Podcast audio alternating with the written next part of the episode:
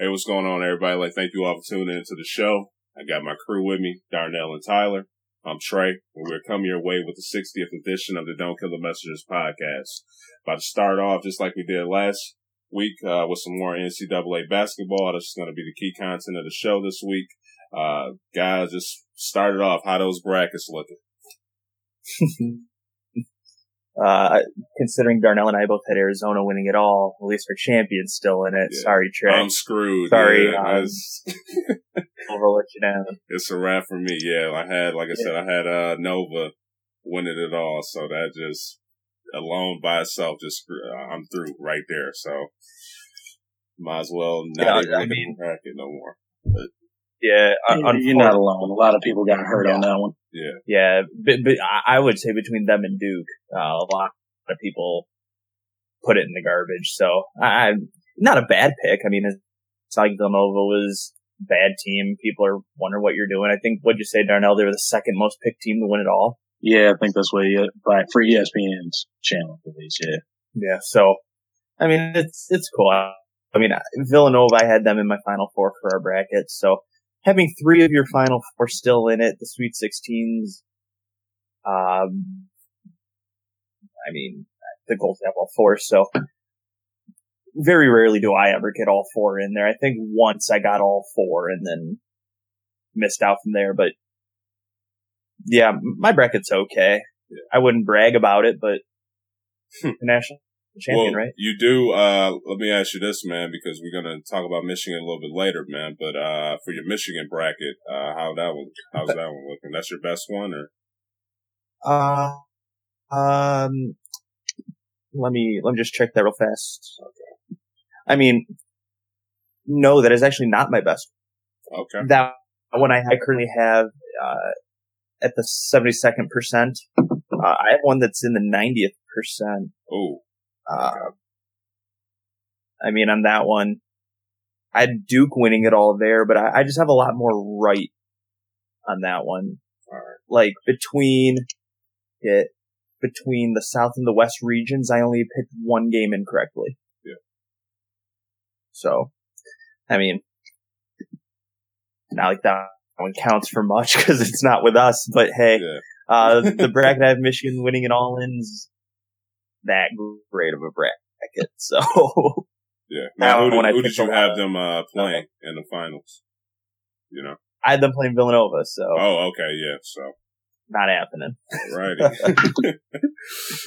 All right, guys. This is uh, Who's, talk- who's your final four in ours, Ty? In ours, I have. Let me just get that back up. I have. I had Villanova, but then Arizona, Kansas, North Carolina. Okay, So, so we had the same final four outside of yeah, you you have Baylor making it in, which I, I was telling you a little bit ago. That's pretty decent pick, um, especially and Villanova being out. That kind of makes them top dog left in that region. Yeah, I mean, Yeah. It, it makes them top dog left in that region. Per- personally, I, I think the only team. I mean, I think Carolina. I think that'll be a really good game. South Carolina's just kind of hot right now, but if they win that game, you know, I think they would just out or be way more athletic than Wisconsin would be, and I think that would allow them to win that game. Uh, as, long as you know they just don't get get crazy, overly athletic and just end up not playing basketball. Yeah. But I think Florida Florida would match up with Baylor pretty well. So it, it'll be interesting. First of all, they got to win that South Carolina game, but I think it'll be interesting to see kind of what happens in that region because that that region's definitely the outlier. The only one without a one or a two seed in, in the Elite Eight. I mean, the South region played out perfectly. One, two, three, and four, and then that uh that West region has one, four, two, and eleven. So that uh that East region's kind of the odd one out, and definitely one that has a lot of eyes on it for sure. Yeah. Now, do you guys, uh, for last week, do you guys have like a favorite game that you saw, uh, last week that one that just sticks out to you guys the most that you watched? One, never- one that's chick- Go ahead. You got it. Okay. Yeah. Um, personally, I really really liked the the first game of the tournament. The game that started it all off. You know, uh, Notre Dame versus Princeton. I thought that, was, one a heck of a game. Yeah, that was. Yeah, I mean that that game, that game was back and forth.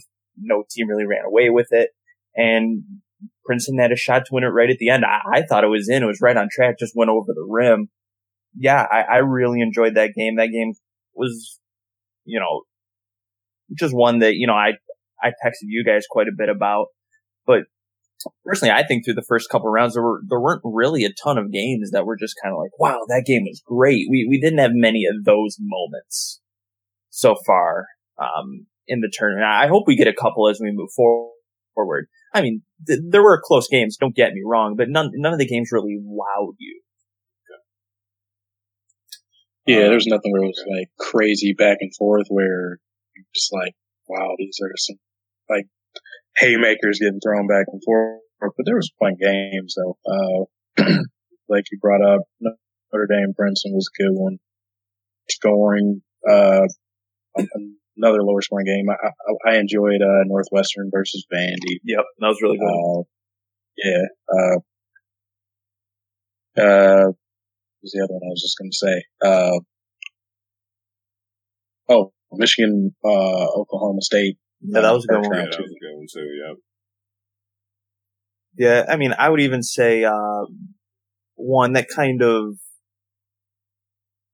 I don't know, the end result didn't really show how close the game actually was. But that East Tennessee State versus Florida game, East Tennessee State came out hot, and Florida had to fight to get back into that game, Oh yeah, for sure. as, as well as Virginia versus UNC Wilmington. Same thing. Um, both the lower seeds got way out in front, and the bigger school had to fight back. So, you know, seeing a team really kind of grind through a through a game and come out victorious in the end is is fun to watch, even though uh, you're just praying that it doesn't blow your bracket on the first day. Yeah, Yeah, it was just some, uh, just overall, just pretty good games, man, that I checked out. Like, uh, just to get back to my bracket, like I was feeling pumped, uh, the first day, um, cause like all my teams have won on the first day. So I was like, man, I was like, dude, this bracket about to be easy, man. I filled out everything right, man. It's about to be a piece of cake. Walk through.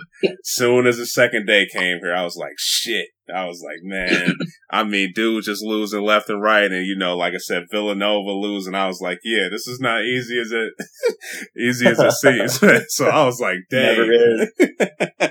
so yeah, man, just that first day, you know, I picked all those guys right. I was like, yeah, this is going to be easy. And everything went downhill very quickly from that uh, uh, and on. So yeah, but just, it was just very entertaining to watch, man. Um, you know, especially, uh, Michigan went again into a little bit of, uh, and them too, you know, how they played against Oklahoma. And uh, I was really surprised with how they played against Louisville.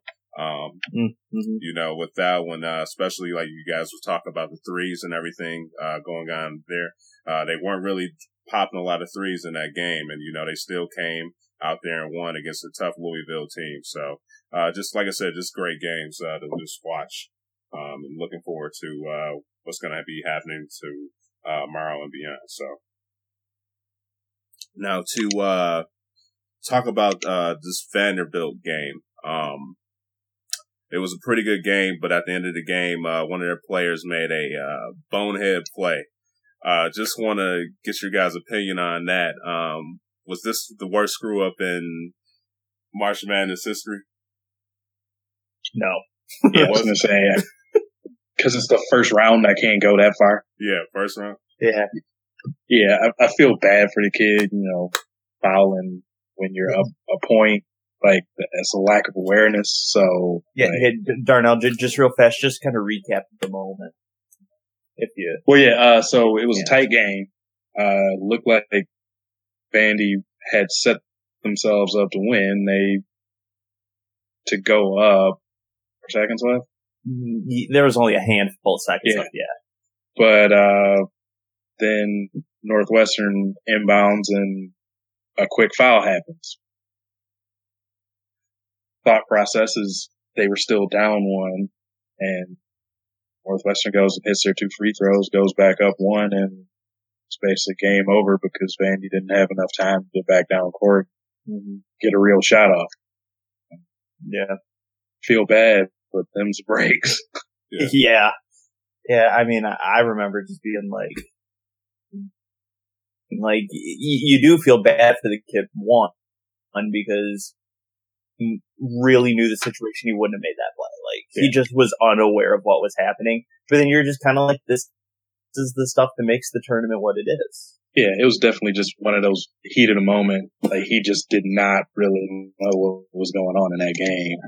Uh, Yeah. he, he, he, he was playing hard and he thought they were still trying to struggle to win, but, ugh, I mean, Uh. I, but but I guess to answer your question, Trey, if you were to have a top like bonehead play moment, that that could crack the top ten. yeah, for sure. Yeah, that that that could crack the top ten, maybe even crack the top five. I'd have to go through and kind of remember a lot of the plays, but you know, I, I think Darnell will fall in line with me with uh, a gentleman named Chris Webber Yeah, calling a gotta time have to go there. yeah, calling a timeout. You don't have one. North Carolina sinks a couple free throws. I mean, in my opinion, I I think you don't get any worse than that. I mean, then there's the whole story of someone on the bench was saying call timeout. Someone Yeah. on the bench called the timeout. What it was, I mean, that was the national championship game. And that was game on the line. be that that would be number one hands down. Yeah, and just to clear it up, yeah, there was actually some time left, but there was 14.6 seconds, uh, left when the foul was made by, uh, Fisher Davis. Uh, but yeah, just uh, terrible, yeah, terrible circumstance, uh, for a, you know. Yeah, and, and. I'll I'll even kind of take the other side of the argument here and say, okay, so Fisher Davis makes the foul, but why does Vandy come down with, like you said, what was it, 14 seconds? Yeah. Why did they come down with 14 seconds and throw up a 34 footer? Yeah.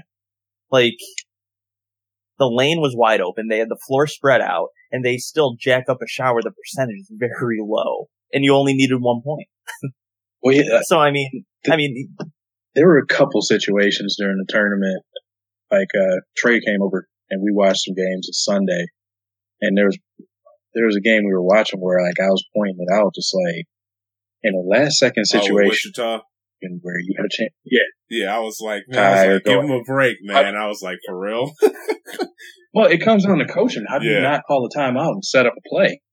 Just Yeah. like, or while the kid's shooting free throws, how do you not like have your point guard come over and like call, get one of your sets set up so you get the best possible shot instead of just run down court and do something.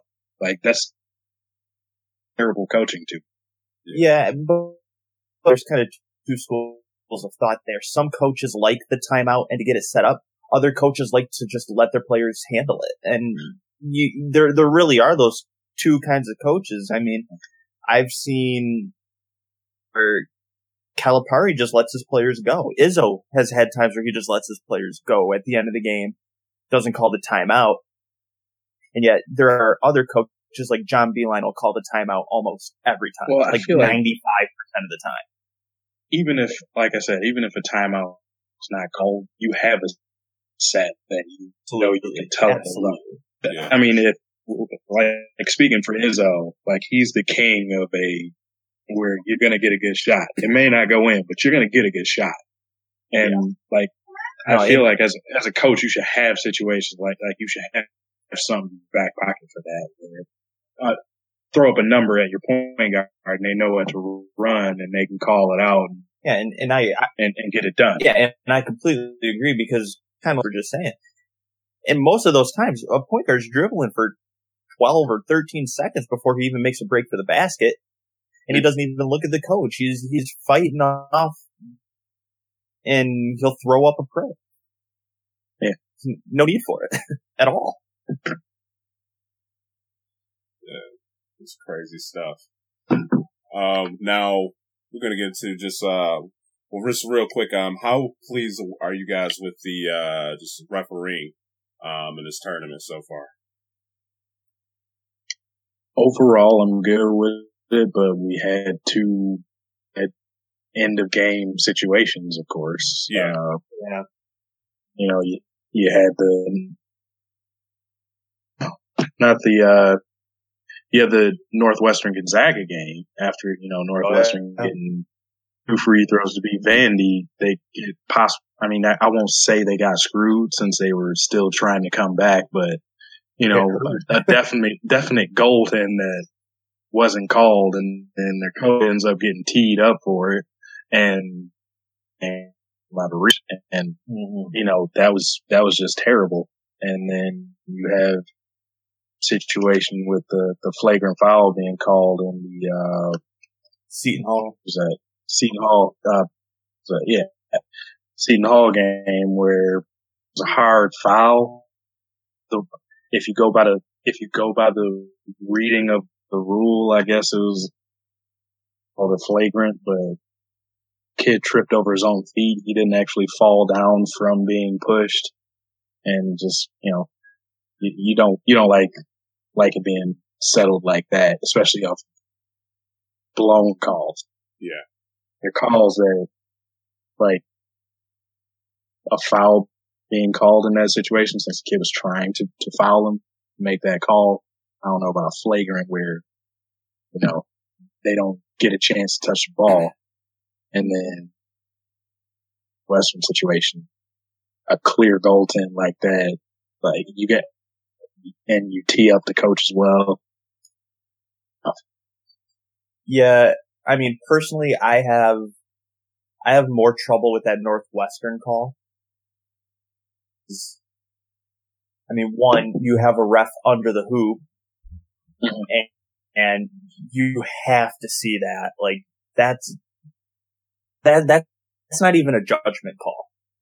Like, No, That yeah. is- you that- can't that- go through the rim and block somebody. I know, like that is just that is the rules, clear as day. Ever the one positive that we got from that, that was the Northwestern kid yeah, on gifts everywhere. Yeah.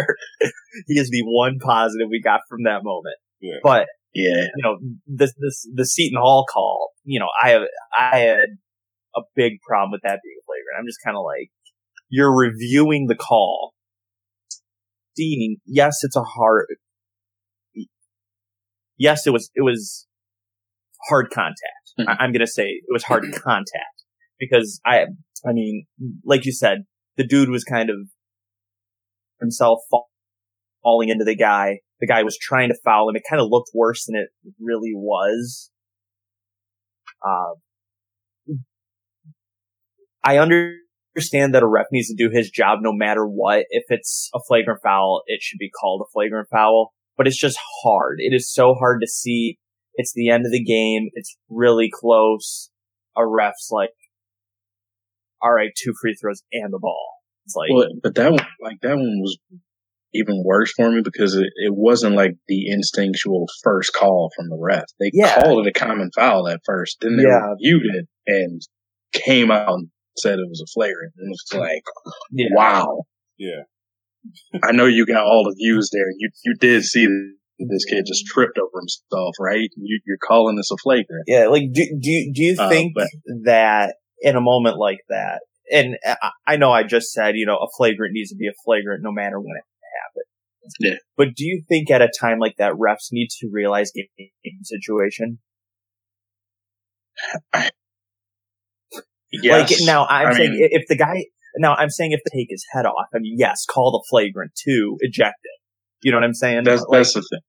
But Yeah. but the thing is, you're like, okay, it's hard that you're in. It's a close game. Let's just make it a common foul. Like, Well, that's that's where I'm getting at with it. Yeah. Like, like I said, if you if you have to review it, like, and and you have clear footage where basically to make it a flagrant, you have to go just letter of the law, like, and from behind, his arms extended, hard enough push realistically to make a guy fall, but his legs got crossed mm, that's that's a bit much. I mean, I, I guess I can't say the ref was wrong since he made the by the book correct call. Like there, I there mean, should and- be there should be more discretion given. I guess. Yeah. And, and I'll even kind of add to your point, and it's not like it was even a quick review. Yeah. It, it took a few minutes and they still changed the call. It's like, if you're looking at it for that long, are you looking too much into it? Mm-hmm. Personally, I thought they were. Because I mean, it, they said the the kid made a bad motion for the foul. He should have been trying to rake for the ball, but he he knows the stake, so he was just trying to get to the kid and make a foul. Should be able to get that. I mean, you could see in fast motion, you could see he wasn't trying to like hurt anybody. He was just trying to Yeah. stop the clock so somebody Yeah. shoots some free throws so he can get another chance at scoring. Mm-hmm. And, and just, I, I feel like a little more leeway needs to go to the ref that they made that call just because they were going, hey, his arms extended. It was a push. It wasn't all, so technically it's a flagrant. Mm-hmm. I, I'm trying to give the ref the benefit of the doubt, and saying that's that's how they came to the decision. Apparently, you need to give these refs more leeway to go trying to do anything malicious. He was just trying to stop the clock at the end of the game. So shoot, shoot your free throws. Yeah, play on.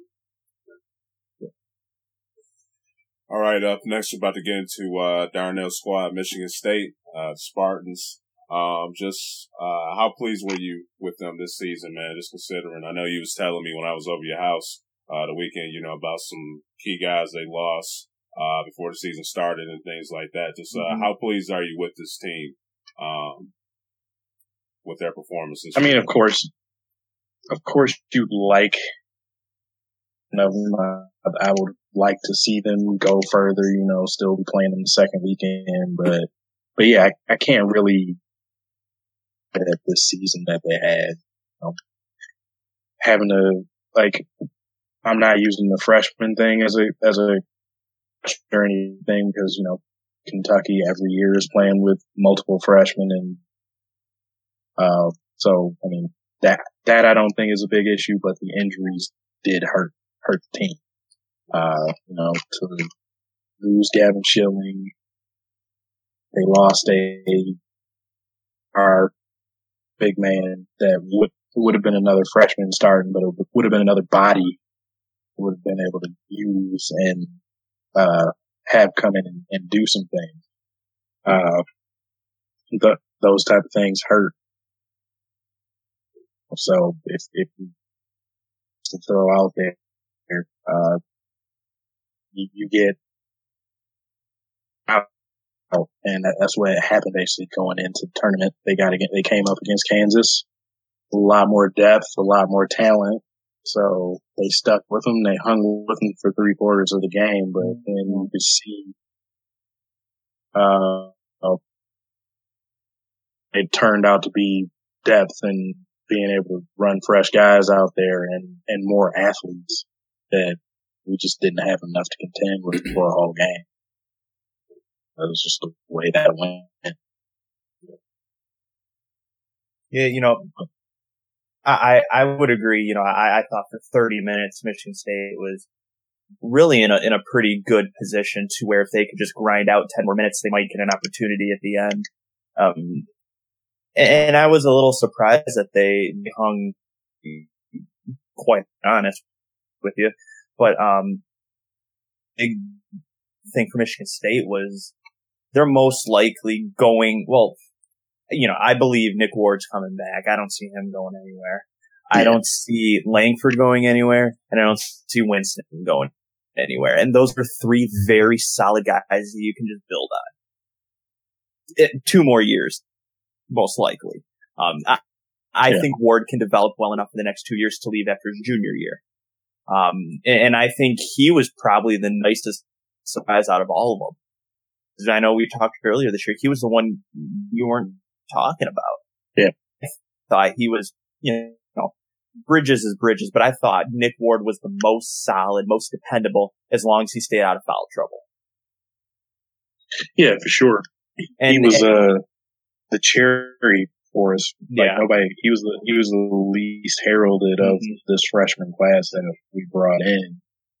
Nobody expected him to be what he was. So I mean, just to talk is imagine him actually being able to play the four and not have to guard six ten to seven foot two people every game.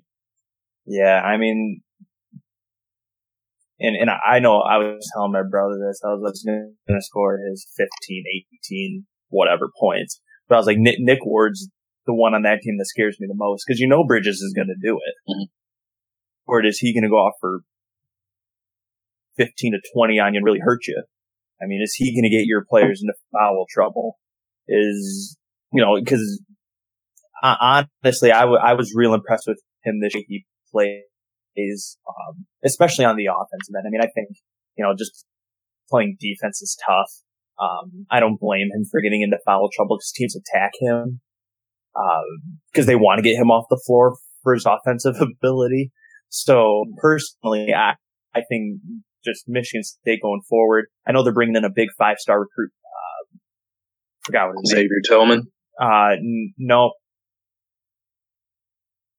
Um, I know Xavier Tillman's good. Uh, I believe they have a another guy. Um, I'll think of the name later, but um, yeah, I I just think the future for them is just looking so bright with those, you know, three Langford, Winston, and uh, Ward coming back for sure. I mean, this year is going to just improve that Michigan State team.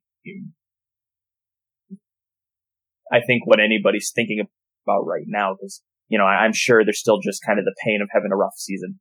Uh, and kind of dipping out of the tournament a little early, and and that's kind of rough to get over at first. But I think once kind of the tournament's over, you, state will be state fans will be real excited for what they're going to be putting on the floor next year. Yeah. And uh, I mean, I hope for the most part, people had realistic expectations coming into the tournament. Mm-hmm. Because I mean, I went to plan to me. I hadn't, I hadn't picked to win one game after that, and I, I would have liked them to not get end up getting beat by twenty. But yeah, when when you go against a team that talented that you know could put in a lot more players that you could and a lot better athletes. Yeah, that player I was thinking of is uh, Jaren Jackson. Oh yeah, okay, yeah. Six eleven, two twenty five out of Indianapolis. Yeah, yeah. That'll, So that that'll be nice. It'll be nice to have his size, and then like I said, Tillman six eight. Well. Yeah, he's more of a bigger body. He's two seventy, so yeah, he's he's uh, he's literally an animal. Yeah. So it'll, it'll be nice to have those two play for what we didn't have this year. Mm-hmm. And we'll still have the senior presence in Gavin Schilling because it looks like he's probably going to go out of the red shirt. So we'll have some some of the senior leadership that uh, is all likes. Uh, just a quick question for you guys. Uh, who do you guys think is a better player, uh, Bridges or Josh Jackson? That was one heck of a showdown they they had going there. To be honest, Yeah. like that, them two on each other. Literally, I was like, every time down the floor, I hope they're shooting the ball. it was that good. Um, as of right now, I would have to go with Jackson. Um, I don't know. I, I feel like Bridges is still trying to figure himself a little bit. I don't think he's as good of a shooter as Jackson is, but around the rim, I'd take Bridges. I mean, it- it's it's just kind of what kind of an offensive player do you like to have? A guy that really attacking the rim, or the guy that's a better shooter? Right? I mean, you, you could really say either or, but personally, I would probably lean a little towards Jackson, but it's not, not very confident. I, I would probably, I, I would lean. He he seems to have a little bit more of a polished game. Mm-hmm. Probably helped out a lot playing with uh such a stellar point guard Yeah. uh, for himself, like that already had that leadership ability and somebody he could learn from. But with Bridges, it, he seems to still be a little bit more of sometimes he's just going to try to out athlete you. Yeah. I, I guess I would, I would say Jackson seems a little bit more refined right now. Uh, Mhm. they, they both have really high ceilings. They both could be players, Mhm. but right now, like, if I'm drafting one right now to, to put on my team, it would probably be Josh Jackson. Okay. Just yeah, just speaking of point guards, man. Yeah, State they got a nice point guard too, man. Uh, dude was making some phenomenal passes in that game. Uh, Winston. yeah, Yeah. yeah, against uh, yeah, Kansas. So yeah, I look forward to seeing that guy again. Um, he dude was money. Looks like they can Yeah. definitely count on him. Uh, now guys, now just looking at the tournament, uh, with all the teams that's, uh, still playing in it, like which team would you say is the hottest right now? That's tough. Um, I'd personally be looking at a couple Big Ten schools. Uh, talking about Michigan and Wisconsin, to be quite honest. Uh, you know, I none of us had an eight point halftime deficit and did it in a way we wouldn't have expected them to do it. They did it in the paint. They outscored Louisville in the paint. Uh, I would have never guessed that in about a hundred years. I mean, coming off, they won eight of their last 10 in the regular season, then won the Big Ten tournament, and then, so they're, they're definitely one of the hotter teams right now. And, you know, I think Wisconsin's going to take a lot of, you know, uh, confidence coming off that win against Villanova.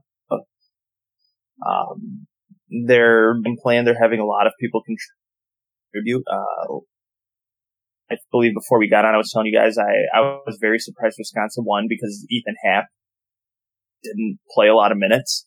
And usually if he plays well, then the team plays well and stepped up. So everybody, all the teams are starting to have somebody step up. And uh, those are two of the hotter teams in the tournament right now. Um, yeah, probably Michigan being the hottest. Yeah, I, w- I would agree on the Michigan side. Uh, also, I would, I would look over at South Carolina. Yeah, I was Hmm. about to mention that, man. Yeah, the that's- second half that's was ridiculous. That they, They, had they against seem Duke. to be the second half team in the tournament. Yeah, they, I mean, they, they blew away Marquette and, you know, and put Duke to rest too, and uh, never really was in trouble against them. So, uh, I think they're scary. I think Baylor's happy that they're week between uh, their last game, so maybe they've cooled off and won't be used to the rims in another area. Hmm. Yeah, I would, and if I just had to go, just basically who who was a surprise and who's hot coming as a seven seed, knocking off that a lot of people were thinking might Mm-hmm. turn. I, I, I got to give him a lot of credit.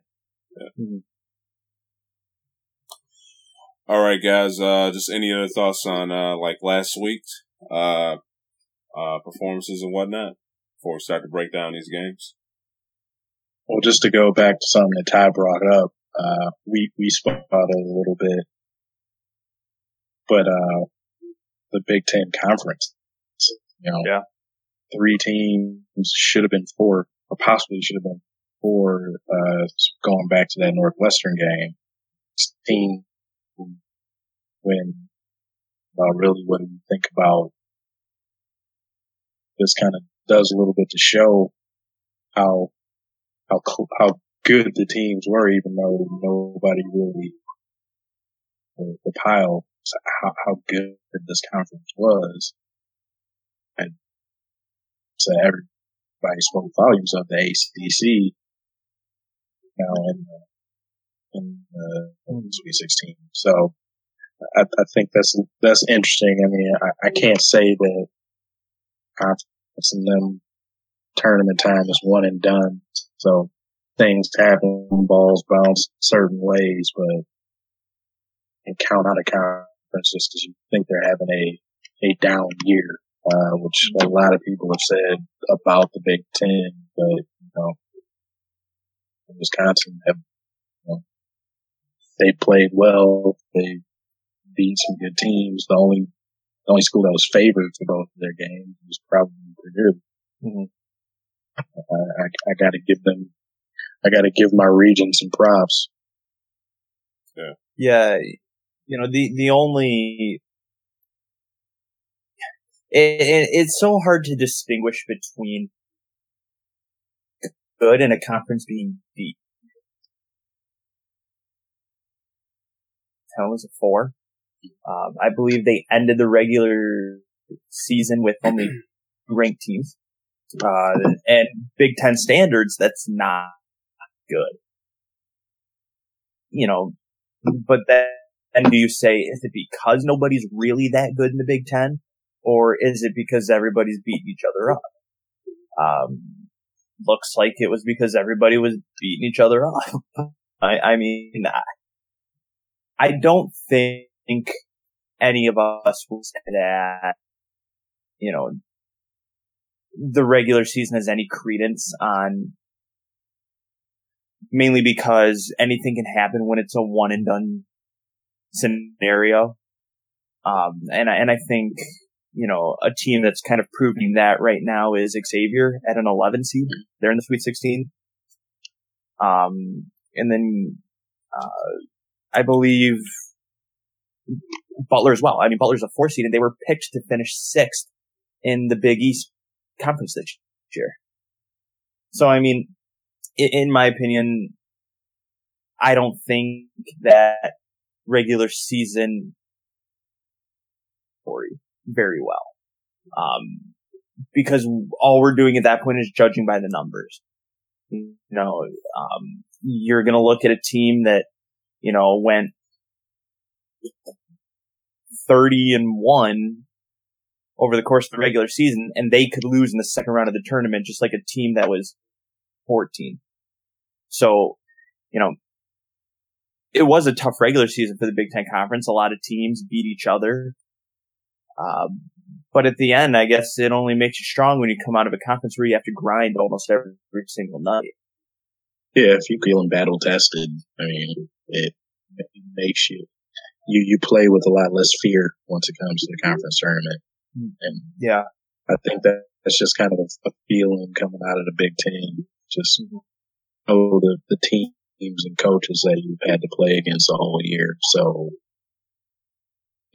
anybody that you come up against. Yeah, and I think great example of that was Wisconsin and Michigan. Yeah. Uh, just real quick, guys. Uh, just your thoughts. Um, what were your thoughts when um Indiana uh fired their coach, um, Tom Crean, I believe. Tom Crean. Yeah, yeah. What yeah, were your yeah, thoughts Tom on Crean. that? A lot of Indiana fans are happy. yeah. uh, I, I, mean, personally, this this year was real rough. They were ranked number three at one point. Uh, um, beat teams like Kansas and North Carolina, two number one seeds. So injuries kind of hurt them down the road. I know they lost James Blackmon Jr. for a period of time. Uh, OG Anunoby had a season-ending injury. Uh, and I believe they had one more guy get get hurt as well. But um, those are the breaks. It's the business. If you're not winning, you're not sticking around. Uh, that's college athletics. Well, really, that's coaching. That's coaching in general. If you're not, if you're not winning, get rid of the coach. Be gone. Yeah, yeah. I mean, he's kind of the first here's at. So, um, kind of rough considering Sweet 16 last year. Um, like I said, the injuries. I mean, a lot of things kind of contributed to the season they had. But I mean, you lose to Indiana, Purdue, Fort Wayne, be 12th or 13th in the Big Ten Conference. Uh, you're not going to be happy about that. And you have to know that that athletic director is under some heat. So. I get the firing. Um, um, I don't know that it's completely validated, but seat practically since day one. So he's lasted this long. Yeah, I, I think this basically comes down to this was this was a coach that was just not liked. Uh, yeah, like it, it just seemed like a bad marriage even though he had done more for the school than had almost decade before. Uh, he took them to two or three Sweet 16s, and they had been to to the Sweet 16 once in the last 10 years before. Uh, wasn't doing a terrible job. Uh, and, and like you said, Todd, this season was a wash because they had, they had a lot of injuries.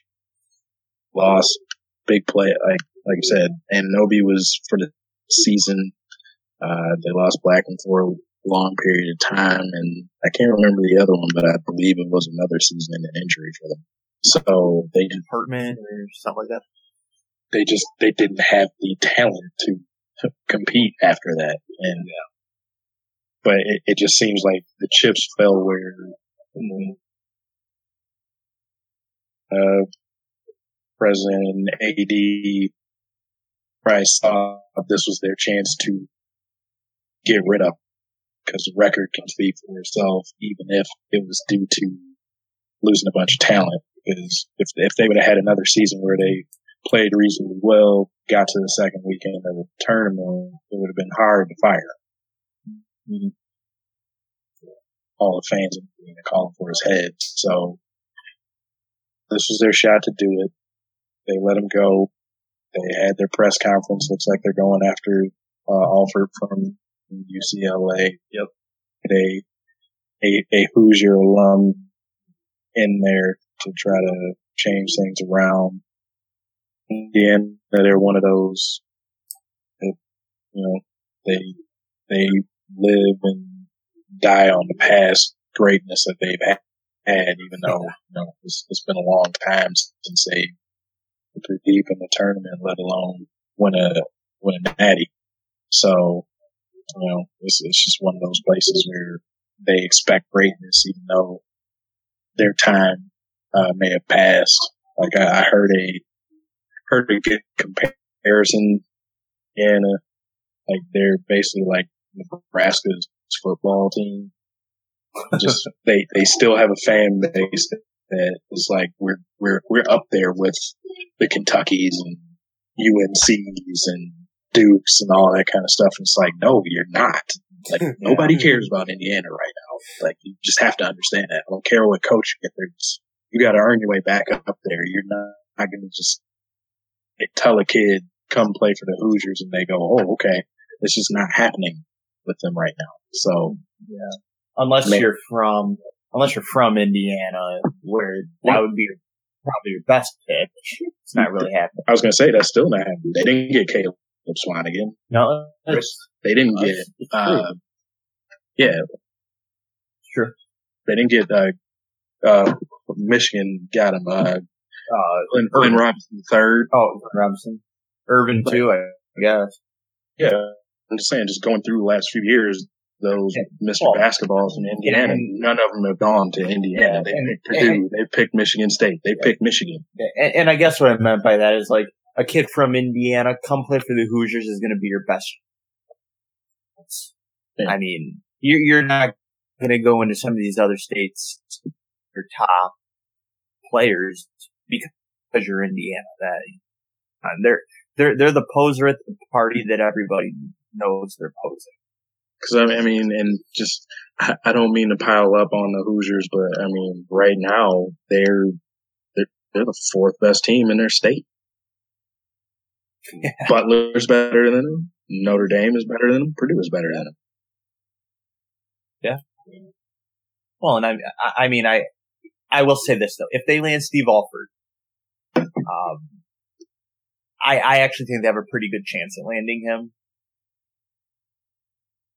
They'll, they'll get some recruits back because of what he's done at UCLA. I think they'll, I, I think they'll land a couple big recruits if they get Alford. you think that they pull him even though he, he probably knows he, he gets a, a ball on his team every year or so, every year or two. Yeah. Um, if he's seen tape on how Lamelo plays defense, yeah. I, I but but in all but in all seriousness, um, I mean, think about it. He's making about two million at uh, UCLA. He'll make about four in Indiana. They can pay him. Yeah, true. I mean, I I as that UCLA job's kind of setting up for the next few years. If he wants his turn to make some big cash, this is it. So. Doctor of UCLA offers him a big, you know, matching, at least a matching yeah, offer. Yeah. I mean, they, I agree. They, they got some history behind, you know, oh, there, there's an award named after their greatest coach, you know, yeah. so. so. One of their alum is the NBA's all-time leading scorer. So, you know, they, yeah. they, they have some, they have some credit, so. I think, I, I, I still just think that they have a really good chance of getting him. What it would take is matching, if not, not paying more than Indiana's willing, what it would, it would take. Yeah, I mean, go, going home can be a blessing. It can be a curse. It's just yeah, no, you're right. feel about it. And, like where he's basically gonna, if he has a losing season, a target's gonna be on his back. You know, they'll they'll roll out the red carpet for him to come there, but you know, the couple seasons where he, he finishes with 16, and 17 wins and misses a tournament. A couple. Yeah. Yeah, and um, if they can't get Steve Alford, the other name floating around is Gregg Marshall from Wichita State. He needs to make a jump to a bigger program. Personally, yeah. I mean, he's been doing it at that mid-major level for a few years now. I think it's just time for him to take the leap. I think he'd be a really good coach. And uh, oh, go ahead. Smart pick. You know, like He's Alford, proven. yes. They, I guess they have an outside shot since he did graduate from Indy and you know, he's making a name for himself. And you know, the other name thrown around the pipe train, like Brad Stevens is not leaving the Celtics to come yeah. coach Indiana. Yeah. the best team in the Eastern Conference. yeah. I agree there. But you know, the, the one thing kind of oddly that I'm hearing about Gregg Marshall is that his his wife's like a loony tune. Yeah. Like legitimately saying that's reasons they have not hired him is because of his wife. and I'm like, are you kidding me? So I, I don't, I don't know. That would be absolutely crazy if that's true. That's what I've been hearing. No. Yeah. All right, guys, you guys ready to break this uh these Sweet 16 games now? Let's do it. All right, about to start off with the East first. Uh, the first game we're about to get into is Wisconsin versus Florida. What do you guys think about this matchup?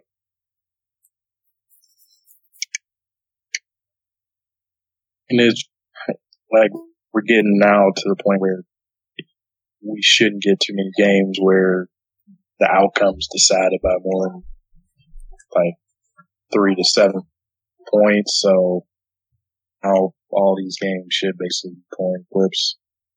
Uh, I think I'd be leaning with the Badgers just they seem to be playing really well. Good basketball right now. Uh, the Gators aren't a slouch. The, uh, both teams are gonna that's coming up here. You know, you got, uh, oh, excuse me, Allen from Purdue, who's had a good year, uh, averaging 13 a game. Uh, you got, uh, was it Koenig? That, how you pronounce it? Yeah, Bronson. Uh, doing well. And then, uh, it, it's, it's going to be a pace game, but I think I'm going to Badgers. Yeah, uh, I, I, think it'll be a slower paced game because I think Wisconsin is going to control the pace of the game. Um, Florida, I think obviously is going to want to run if they can. Uh, um, I think Nigel Hayes coming off arguably his best game of the year. Ethan Happ, um, 10. Bronson Koenig is just known for making big plays when you need them. He's a senior, uh, proven. He's, he's played in the finals.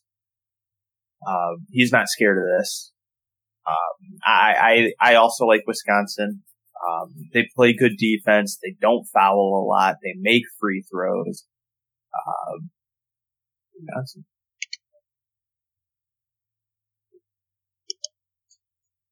All right, guys. Now, what about Baylor versus South Carolina? I think this one will be a lot of fun. Yeah, Darnell, you had Baylor going I, uh, pretty far, man. You think they can? Four. Yeah, you think they can beat this hot second half team in South Carolina? Well, like I, I brought it up about, about Baylor. I, I feel the same. At least we got uh to for them to cool off some and, and a new setting. Yeah. Because yeah, the, oh yeah, I know it's basically a home game, but but yeah, I, I, I think it's at least good that they got a plan with off of two days rest. They they passed some time and kind of worry of them going further than anybody had South Carolina going. Uh, but I mean, I, I do still think that Baylor, they're probably the most athletically gifted team. So, you know, I have to have purely the Motley show going on to uh, keep them at, at bay. But, but yeah, I'll, I'll, I'll still stick with my, my pick. I got them to the line four, so I got to stick. yeah, I'm gonna, I'm gonna go with you here again. Uh, I'm gonna go Baylor. Both times in the second half, it's basically taken a near perfect performance from South Carolina. I mean, I, I don't see them just playing up to that level.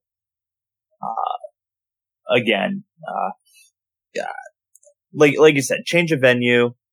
Uh, um, the second game of the tournament usually rides off the adrenaline of the first. So they were still kind of feeling a 20 point victory over Marquette. I mean, between knowing your season could potentially be, be over and riding off the momentum of a homish crowd. Uh, them against Duke, I mean, 70% shooting is also insane. So I don't see them shooting 70% in either half, let alone the game for the game. So, um, I'll go with Baylor here. I think they'll be very athletic on both ends of the floor, very active. Um, and I just think South Carolina's time is running up here. Right. Okay, up next, we're about to get to the Midwest region. Uh, game we're about to talk about now is Kansas versus Purdue. How do you guys feel about this one?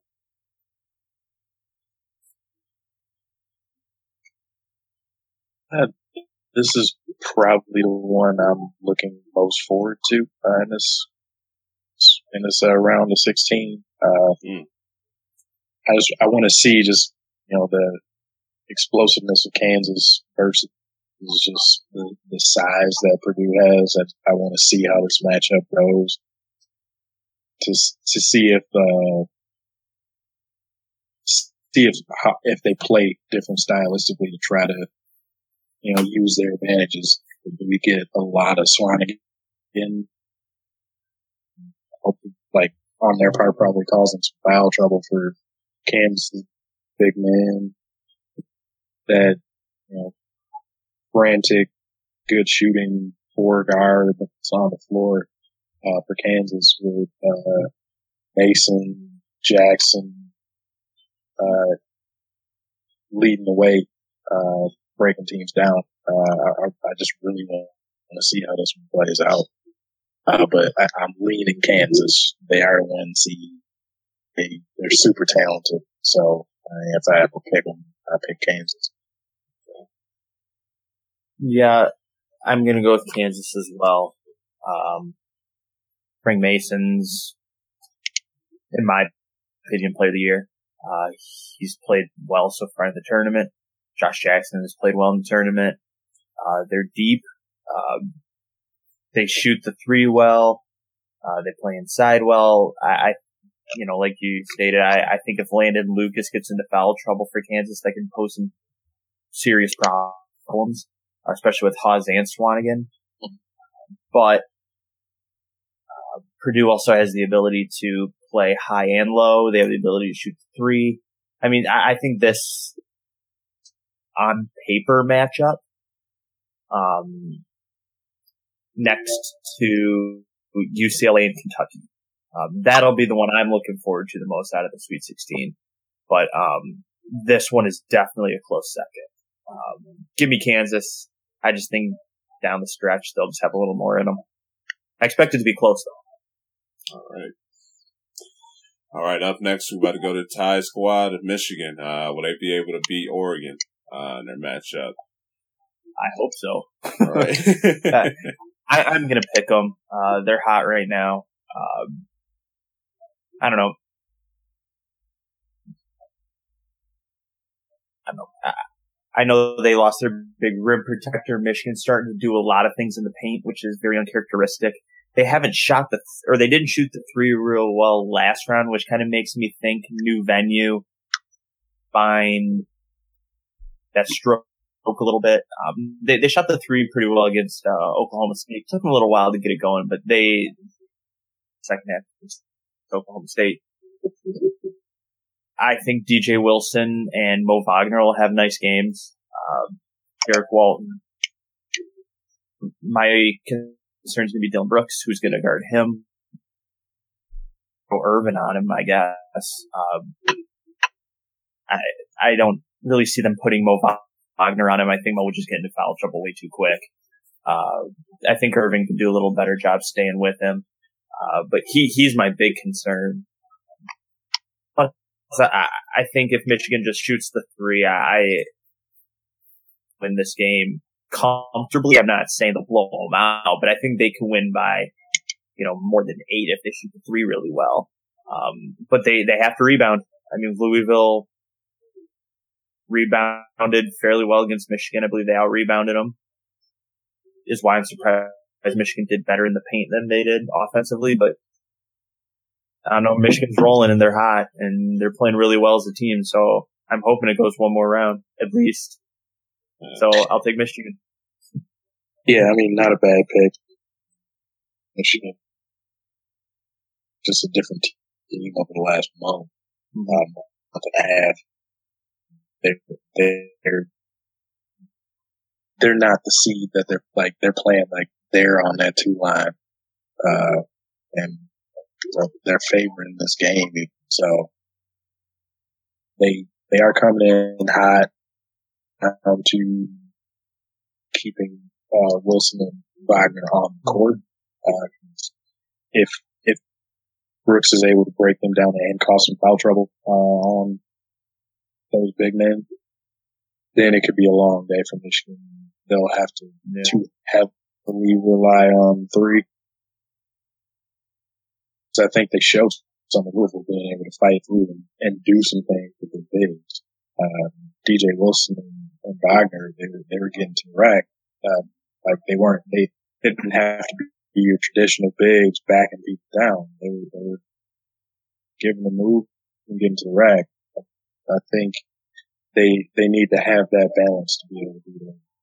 They, if they get back to relying on that three Oregon, uh, yes, they did lose a rim protector, like you said, but they're still an athletic team. Man. They'll play good defense. Well, yeah. So there, there's going to have to be some uh, balance in Michigan's game in this. Mm-hmm. Uh, so I'll, I'll, just be devil's advocate just to, because of who I am. Uh, I'll, I'll, yeah, I'll keep it interesting and, and, and I'll, I'll tell you, uh, like I, I had Louisville in the Elite Eight. So if, if I had the winner of that Rhode Island Oregon game, uh, going to the Elite Eight, I'd, I'd be sticking with them. Like, I'm just going to throw that disclaimer out there, but the fact that Louisville's not in it anymore gives me all the right to pick Michigan. So wins this one, I might just pick them to beat Kansas. So, so we'll we'll see. Yeah, we'll see. Time but, but yeah, I, but yeah, I, I agree with you, Darnell. There has to be the balance. Um, you don't make it this far being one dimensional. You figured out if you're one dimensional this far into the tournament. So and, you know, like you said, there's been a week for teams to prepare. They're, they're all watching film, a week long cram session. So, you know, need to guard the perimeter, but watch the inside. So it'll be interesting to see, uh, how Oregon comes out defensively and tries to guard Michigan. And it'll be interesting to see what Beilein finds on film for Oregon defensively and what he draws up. Because whatever he was drawing up in the second half against Louisville was. Yeah. All right, up next, we're about to get into the West. Um, first game we're about to get into for the West is Gonzaga versus West Virginia.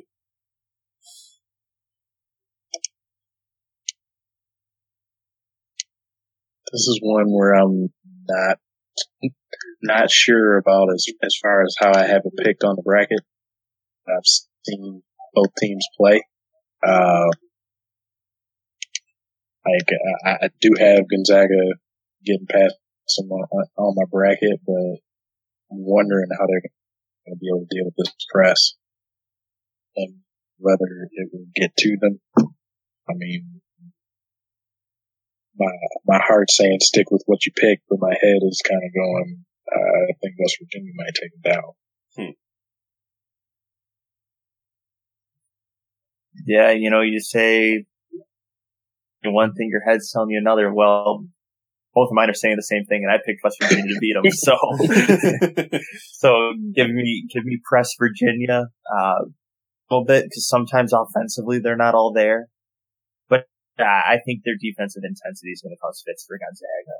Um, Virginia has an average offensive day. I think I think they'll be fine. I mean they they cause big fits for Notre Dame, who protects the ball very well, and they were turning it over left and right. So it'll be real interesting to see what Gonzaga draws up against that press. Um, West Virginia's probably drawing up a brand new press to run.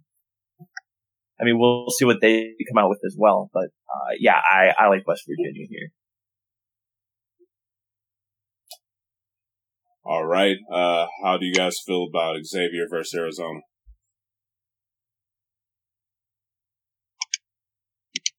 I don't. Xavier. Oh, go ahead. I was gonna say I don't think there's gonna be a ton to talk about on this one. I, personally, I, I, just like Arizona really big here. Um, Ooh, I'm not saying. I'm not saying 30 points or anything like that, but I, I think they they'll win this one by more than 10. I just think th- this is one of the few matchups you get this far in where one team is just. I don't want to say was you don't get to this point on a fluke, but I, I think Arizona is just on, on, another level than Xavier is. Um, so yeah, I'm I'm gonna go I'm gonna go Arizona here by more than ten. Okay. Yeah, I'm with you here. This is the one game I, I think that has a chance to have a, a double digit outcome. Uh, just, you know, since, since they got to full strength, they've it's been a tough team for anybody to deal with. Uh, and I just, I think that continues. Uh, I, I just think they have a little, little too much for a squad like Xavier and Xavier's play uh, through this tournament, but I just I don't think they have enough to really do anything. Yeah. Yeah, I completely agree. You know, I felt really good picking Xavier in the first round over Maryland. And yeah. then, you, you know, hey, um, saw Xavier play at all this year. You, you know, they, they always play Villanova real tough. They always play Butler real tough. So they can hang uh, they're they're no slouch team. That's that's for sure.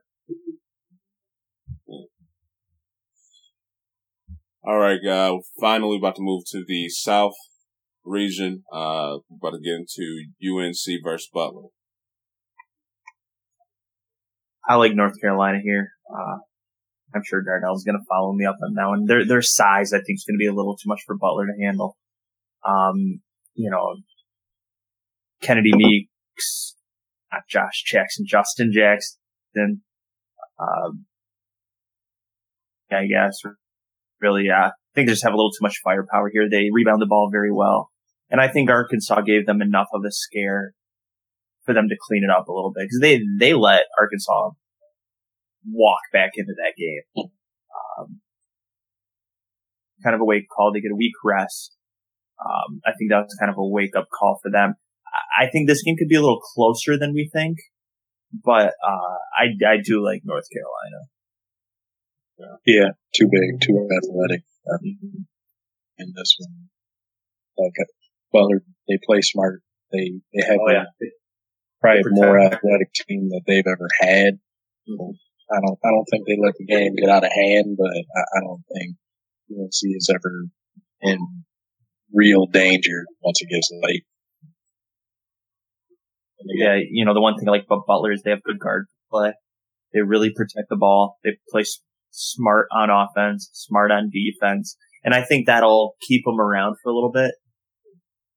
I wouldn't, like I said, I wouldn't be surprised if this one is within ten points, but also wouldn't be surprised if North Carolina wins by ten or fifteen.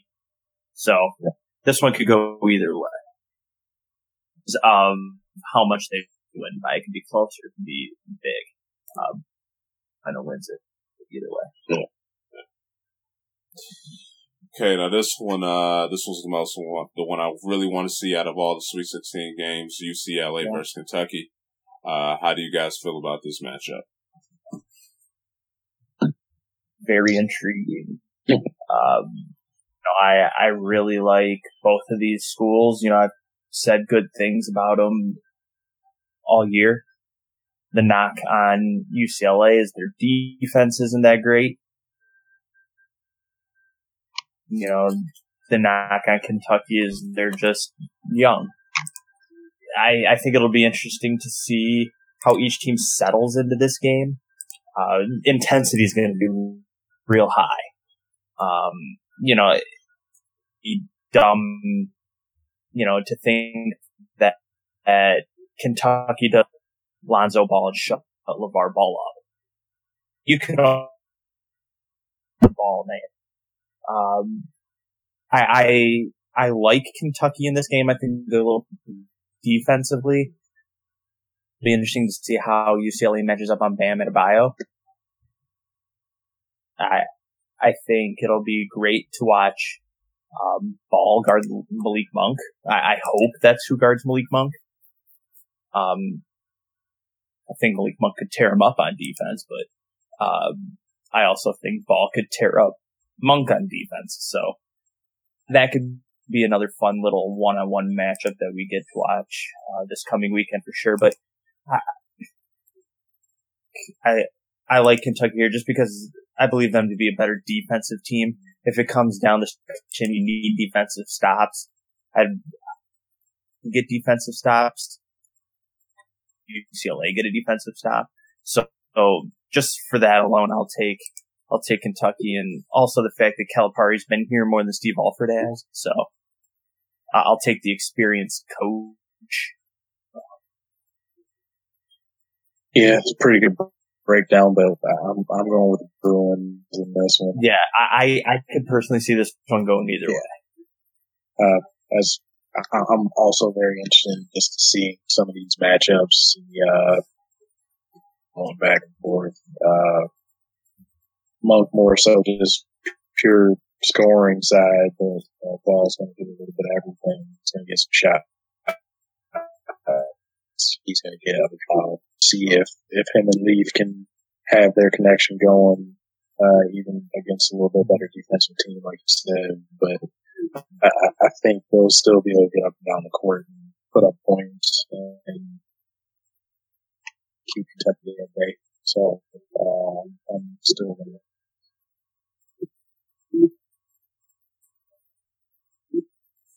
Okay, guys, uh, covered it all. Uh, is there anything else you guys would like to add?